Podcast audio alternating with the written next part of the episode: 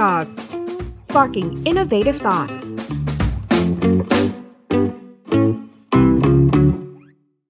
สวัสดีค่ะพี่อ้อวันนี้ก็ได้รับเกียรตินะคะ จากพี่อ้อได้ข่าวว่ามีข่าวดีล่าสุดนะคะ ก็คือเรื่องของการมาเป็นแชร์วูแมนนะคะของทาง DLC นะคะ แต่ก่อนที่จะไปคุยในเรื่องนั้นค่ะพี่อ้ออยากให้พี่อ้อช่วยเล่านิดนึงก่อนว่าก่อนหน้ามาร่วมกับทาง DLC เนี่ยทำอะไรมาก่อนบ้างค่ะค่ะ ถ้า ประวัติยาวเลยก็จากการเป็นอาจารย์ทางด้านวิศวกรรมทางด้านธุรกิจ มาสู่โลกภาคเอกชนเรื่องของอาเซียนนะคะ แล้วก็สิ่งที่น่าจะเป็นจุดหักเหหลักก็คือว่าได้มีโอกาสทำงานวิจัยเรื่องของอนาคตศาสตร์ นะคะ จึงทำให้บริษัท DTGO นันนี้แหละ แล้วทำให้เข้าใจว่าในแลนด์สเคปวันข้างหน้าเนี่ยเรื่องของฟินเทคจะเป็นเรื่องที่สำคัญ แล้วนั่นก็เป็นจุดเปลี่ยนในการที่ว่าในส่วนหนึ่งในการทำงานเข้ามาสู่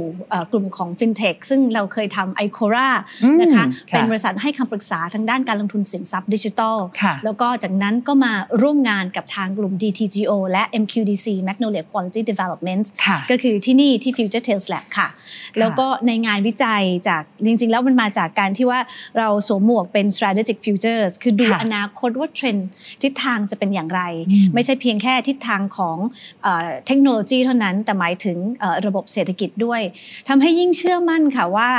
การเข้าสู่ฟินเทคเนี่ยจะเป็นสิ่งที่สำคัญของทุกอุตสาหกรรม แล้วก็ทุกธุรกิจ และนี่ก็เลยเป็นที่มาว่าในร่มบริษัท DTGO เดียวกันเนี่ยก็ได้รับมอบหมาย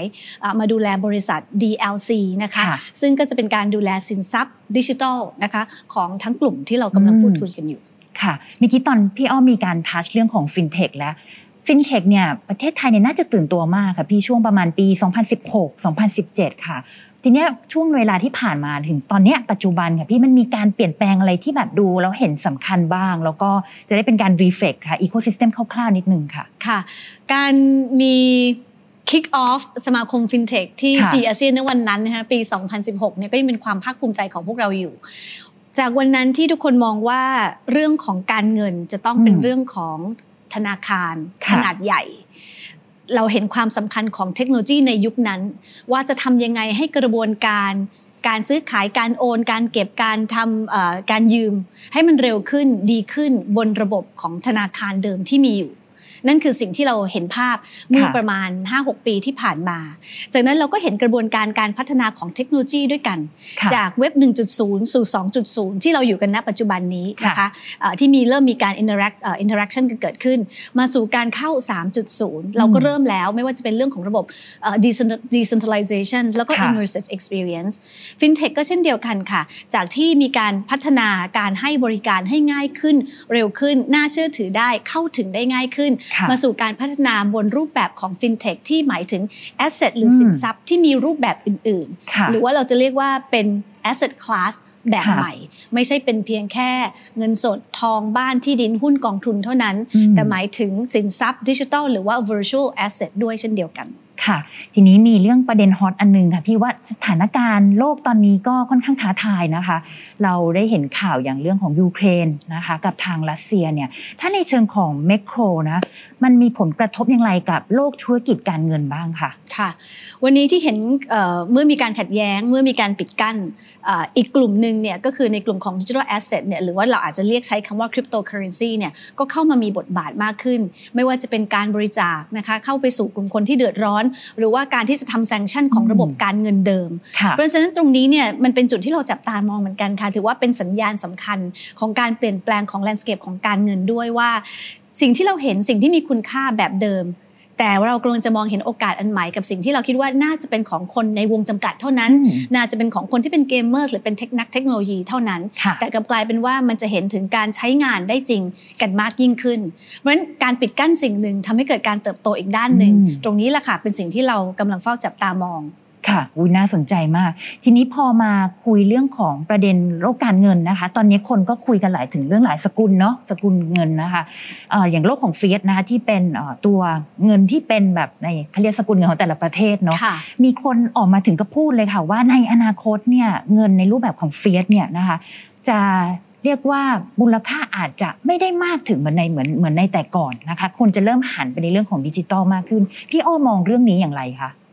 มูลค่าของมันก็คงมาเป็นเพราะว่าบทบาทของมันเนี่ยอาจจะโดนลดลง แต่มันจะหมายความอย่างนี้ค่ะว่า จากเมื่อก่อนเนี่ยเรามีกลุ่มเงิน fiat เป็นกลุ่มเงินอย่างเดียวคือหลัก แล้วก็แบ่งเป็นหลายแบ่งเป็นของประเทศจะเป็น US ดอลลาร์ซึ่งก็เป็นขนาดต้องใช้คำว่าขนาดใหญ่แล้วก็ the most powerful ในในในช่วงเวลาที่ผ่านมา เรามียูโรเรามีเยน เรามีหยวนจะเห็นว่าในอนาคตใกล้กลุ่มตรงนี้เนี่ยจะมีการแตกขั้วกันมากยิ่งขึ้น คือจะไม่มี1หรือ2 currency เท่านั้นที่จะมีกำลังขนาดใหญ่ แต่จะมีการแตกขั้วกันขึ้นมา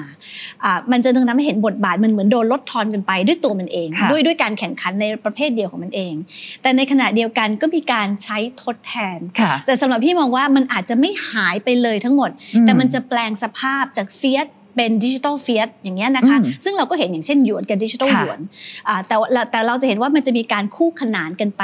อยู่อีกระยะยาวเลยทีเดียว จะว่ามันจะหมดมูลค่าไปเลยโดยสิ้นเชิงก็น่าจะเป็นไปได้ยาก แต่เรากำลังจะหมายถึงการเติบโตของมูลค่าใหม่ ซึ่งมีอัตราการเติบโตที่สูงกว่ากลุ่มเดิมทำให้คนเนี่ยเข้าไปสนใจในกลุ่มนี้มากยิ่งขึ้นอืมค่ะ มันเลยมาต่อเนื่องของเรื่องตัว asset ค่ะที่การที่คนเราเนี่ยอาจจะถือครอง แต่ละคนในแต่ละ generation ก็มี เรียกว่าให้ความสำคัญแตกต่างกันนะอย่างคุณแม่มีก็ถือทองสิลูก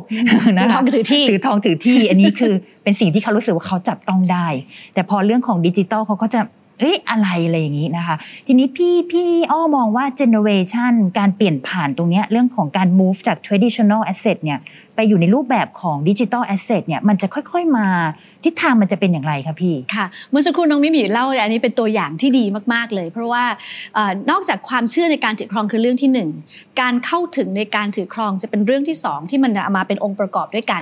อย่างรุ่นแม่คุณพ่อคุณแม่พวกเราก็เป็นทองกับที่ แต่วันนี้เอาจริงๆค่ะรุ่นพี่เนี่ยจะซื้อที่เนี่ยก็ยังยากเลยถูกไหมจะซื้อที่ขนาดใหญ่อย่างที่รุ่นคุณพ่อคุณแม่มีเนี่ยมันเป็นไปไม่เป็นเป็นไปได้ยากและโดยอัตราเงินเฟ้อโดยเงินที่เรามีจริง ๆ ก็ไม่ไม่ไม่สามารถทำได้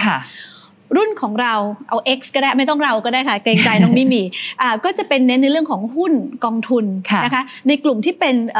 เครื่องมือการเงินผลิตภัณฑ์การเงินรูปแบบต่างๆ เพราะว่ามันเข้าถึงได้ง่ายขึ้น และมันก็จะสามารถที่จะซื้อในมูลค่าที่ไม่ต้องเป็นยักษ์ใหญ่เหมือนเวลาเราซื้อที่ทีต้องหาล้าน 20 ล้านขึ้นไป มาถึงอีกเจเนอเรชันหนึ่งลงมาก็คือเจเนอเรชันณปัจจุบัน ที่กำลังเป็น first jobber ที่เป็น freelancer นะตอนนี้ แม้แต่ว่ากองทุนหรือหรือสิ่งที่เป็นสินทรัพย์ traditional ที่เราคุ้นเคยตรงนี้เนี่ยบางกลุ่มเขาก็ไม่สามารถที่จะเข้าถึงได้เลยตั้งแต่ day one นะคะเพราะเขาจะต้องเป็น high net worth เป็น ultra high net worth ก่อน แต่ถ้าเราใช้เทคโนโลยีที่เข้ามาเป็นอย่างเช่น blockchain tokenizations แตกละเอียดหน่วยย่อยตรงนี้เนี่ยให้เขาสามารถเข้าถึงของใน เรื่องเดียวกัน แต่ในสัดส่วนที่เขาสามารถที่จะเข้าถึงได้ affordable ได้ใช่ค่ะ มันก็จะทำให้ว่าเขาก็สามารถที่จะเข้าถึงตัวที่เป็นตัวแทน หรือเป็น representative หรือเป็น digital representative ของ asset เดิมได้มากยิ่งขึ้น ทีนี้มาตอบคำถามน้องมีว่าใช่ค่ะ พี่เชื่อมั่นเช่นนั้นว่า ในยุคนี้เนี่ยเรากำลังก้าวเข้าสู่การที่ถือครอง digital asset เป็น asset class อีกรูปแบบหนึ่ง ซึ่งคำว่า digital asset ของพี่เนี่ยไม่ได้หมายความว่าจะต้องเป็น cryptocurrency เป็น bitcoin เป็น ether เรียมเป็นมานะเป็นอะไรแค่นั้น แต่กำลังจะหมายถึง digital token ที่เราสามารถที่เอามาเป็นเครื่องมือทางด้านการเงิน ให้คนนั้นเนี่ยเข้าถึงสินทรัพย์ที่มีอยู่จริง ได้ดีแล้วก็ได้ง่ายยิ่งขึ้นค่ะค่ะ ซึ่งในอนาคตเนี่ยโลกของ physical กับดิจิทัลเนี่ยจริง ๆ มันก็จะเริ่มนะคะผสมผสานผสมผสานกัน แล้วเราอยากให้เห็นภาพว่าเวลาเรานับ สินทรัพย์ของเราเนี่ยอย่าลืมมองในเรื่องของสินทรัพย์ดิจิทัลด้วย ซึ่งมันมีแม้แต่ point บัตรเครดิตในธนาคารใช่ไหมคะไม่รวมในเรื่องของ cryptocurrency digital tokens หรือว่า security tokens ที่วันนี้มันมีมากขึ้นเรื่อยๆ หรือวันนี้ที่มีการขาย NFT มีการซื้อขายมีการลงทุนอย่างมหาศาลค่ะนี่ว่าความท้าทายคือการให้ความรู้เนาะกับคนกลุ่มมากเหมือนกันนะคะ เพราะว่าก็จะมีคนบางคนที่อาจจะต้องยอมรับว่า พอเราไม่ได้รู้เรื่องราวพวกนี้อาจจะแบบเขาเรียกว่าตามไม่ทันเนาะอันนี้ก็ค่อนข้างน่ากังวลนี่หน้าที่ของ Techsauce ที่เราต้องพยายาม educate แต่เวลาพี่ดูหลาย ๆ คนเนี่ยอาจจะจะไม่ใช่เพราะตามไม่ทันนะคะแต่เข้าถึงได้ยากอ่าอย่างวันนี้ถ้าพูดถึงดิจิทัลแอสเซทของคนไทยก็เข้าไปเยอะนะคะ ก็เป็นถือว่าเป็นคนที่ถือหน่วยคริปโตพวกนี้อยู่ไม่น้อยทีเดียวเมื่อเปรียบเทียบกับสัดส่วนในโลก แต่ถ้าเกิดทำให้มันง่ายเข้าไปอีก ง่ายในการใช้ง่ายในการถือ แล้วก็สิ่งที่สำคัญคือว่าให้องค์ความรู้ว่าอันไหนคือควรที่ลงทุนอันไหนคือไม่ควร แล้วก็พยายามที่จะปัด กลุ่มที่น่าจะเป็น fraud อืมหรือว่ามาทำร้ายในเอ o ซิสเต็มตรงนี้ออกไปเนี่ยอันนี้น่าจะเป็นหน้าที่พวกเราที่อยู่ในระบบค่ะนิเวศอันนี้อืมค่ะ ทีนี้มาที่ตัวบริษัทบ้างค่ะพี่ค่ะตัว Infinix ค่ะ มีเป้าหมายอะไรแล้วก็มีความเกี่ยวข้องกับโลกธุรกิจ digital asset อย่างไรคะพี่ค่ะ อันนี้เราก็จะชัดเจนค่ะว่า Infinix เราต้องการอืมที่จะเป็นแพลตฟอร์มในการเชื่อมสินทรัพย์ค่ะจากโลกจริง โลกเสมือนและโลกอนาคตเพราะฉะนั้นเนี่ยเรามองภาพตรงนี้ไปด้วยกันแล้วอยากทำให้การเข้าถึงการถือครองสินทรัพย์ดิจิทัลเนี่ยที่จะมีมูลค่าสูงในอนาคตนั้นเนี่ยมันง่ายยิ่งขึ้น ประกอบกับใช้งานในชีวิตประจำวันนั้นได้ง่ายยิ่งขึ้นค่ะอืมค่ะ แล้วพี่ก็มาเป็นแชร์วูแมนใช่ไหมคะที่ดูแลธุรกิจใหม่นี้ค่ะโหรอติดตามเลยค่ะขอบคุณน้องมิมีมากค่ะค่ะ ช่วงสุดท้ายค่ะพี่อยากให้พี่อ้อช่วยเอ่อนิดนึงเรามีเราคุยเรื่องธุรกิจเยอะเนาะแต่ว่าจริง ๆ บทบาทอีกอันหนึง ซึ่งจริงมีโอกาสได้ติดตามพี่อ้อนะคะ ตั้งแต่สมัยเป็นอาจารย์นะคะ แล้วก็เห็นเรื่องของเอ่อไลฟ์สไตล์นะคะ พี่อ้อเนี่ยมีเขาเรียกว่ามีหลายหมวดกันเนาะทำงานก็ค่อนข้างเยอะเราแบ่งเวลากับครอบครัวยังไงดูแลน้องๆอย่างไรบ้างค่ะ ค่ะ น้องๆของพี่อาจจะเริ่มสะดวกแล้วเพราะคนโตพี่ก็อายุ 20 แล้วอยู่ค่ะมหาวิทยาลัยแล้วนะคะอ่าก็มีความสนใจในทิศทางหนึ่งอ่าคนเล็กอ่า11 ขวบก็สนใจอีกเรื่องหนึ่งค่ะชีวิตวันนี้มันเหมือนง่ายขึ้นค่ะน้องมิมีคะเพราะว่าอย่างคนที่เราอาจจะต้องดูแลใช้เวลาอ่าที่เขายังเล็กหน่อยเนี่ยปรากฏว่าเขาสนใจเรื่องเดียวกันอืมวันนี้พี่ดูทั้งเรื่องฟอร์ไซต์ค่ะ ดิจิทัลแอสเซทแล้วก็ Metaverse มันกลายเป็นสิ่งที่เขาสนใจมาก เพราะฉะนั้นเวลาที่คุณแม่มีประชุมก็อาจจะเดินมาสะกิดว่าขอขอฟังด้วยได้ไหมขอน้องน้องเขาบอกเองเหรอคะขอฟังด้วยได้ไหมสุดยอดถ้าคุยเรื่องเลย Metaverse ค่ะกับเอ่อ Digital Asset Ethereum หรือ NFT เขาขอฟังด้วยได้ไหมเพราะฉะนั้นมันก็เหมือนว่าโอ้เรามีเรื่องที่คุยกัน มันไม่ใช่เป็นการที่งานแล้วแยกออกจากครอบครัวโดยสิ้นเชิง มันกลายเป็นว่าเขารู้สึกว่าเราเนี่ยทำงานในสิ่งที่มันเป็นอนาคตของเขาแล้วเขารู้สึกคูลมากๆรู้สึกว่าค่ะตอนนี้รู้สึกภูมิใจมาก แต่เรื่องของการแบ่งเวลาอันนี้พี่ชัดเจนค่ะเพราะว่าพี่ว่าพี่เป็นคนที่ทำงานอย่างมีประสิทธิภาพ ถ้าทุกอย่างต้องเสร็จก็คือต้องเสร็จ แล้วเวลาครอบครัวก็ต้องเป็นเวลาของครอบครัวอืมค่ะก็จะมีการแบ่งเวลาแล้วทำให้รู้สึกว่าทุกคนเนี่ยมีความสำคัญ แล้วจริง ๆ แล้วสำหรับพี่เนี่ยก็ครอบครัวสำคัญที่สุดอยู่แล้วค่ะ ค่ะโหดีใจแทนน้องๆเลยค่ะ ที่มีคุณแม่ที่ คือมันมีมันมี story เนอะมันมีจุดเชื่อมที่เราเราคุยแล้วมี interest ร่วมกันนะคะ ทีนี้อยากให้พี่อ้อช่วยฝากทิ้งท้ายกับน้องๆ ที่เพิ่งเรียนจบนิดนึงค่ะ เพราะว่ามีเชื่อว่าหลาย ๆ คนก็กำลังแบบค้นหาตัวเองเนาะไม่รู้ว่าจะทำอย่างไรดีจะไปทิศทางไหนดีนะคะในโดยเฉพาะในยุคที่ต้องยอมรับว่ามีความ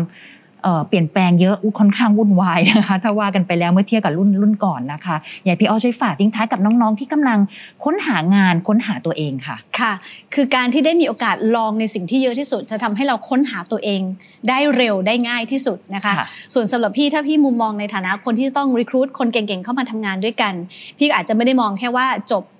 จากเมเจอร์อะไรมาอย่างเดียวแล้วล่ะ พี่จะมองว่าเรามี ประสบการณ์หรือว่ามีขีดความสามารถในการเรียนรู้สิ่งใหม่นั้นได้อย่างไร เพราะฉะนั้นมันสำคัญมากค่ะว่าแม้เราจะจบมาปริญญา หรือว่าจากสถาบันการศึกษาใดก็ตาม สิ่งที่เราไม่ควรหยุดเลยก็คือการเรียนรู้ต่อยอดตลอดชีวิต ไม่ว่าจะเป็นการเรียนรู้ทางออนไลน์เรียนรู้ผ่าน community ต่างๆพี่ว่าอืมส่วนตรงเนี้ยจะเป็นส่วนที่สำคัญ และทำให้เราคมขึ้นทันสมัยแล้วก็เห็นภาพต่อยุคอนาคตได้ในทุกวันค่ะ ค่ะ วันนี้ต้องขอบพระคุณพี่อ้อมากนะคะ ที่มาแชร์ให้ความรู้กับเราแล้วจะรอติดตามฟังข่าวดีอีกหลาย ๆ project ที่จะตามมาหลังจากนี้ค่ะสวัสดีขค่ะขอบคุณค่ะ สวัสดีค่ะขอบคุณ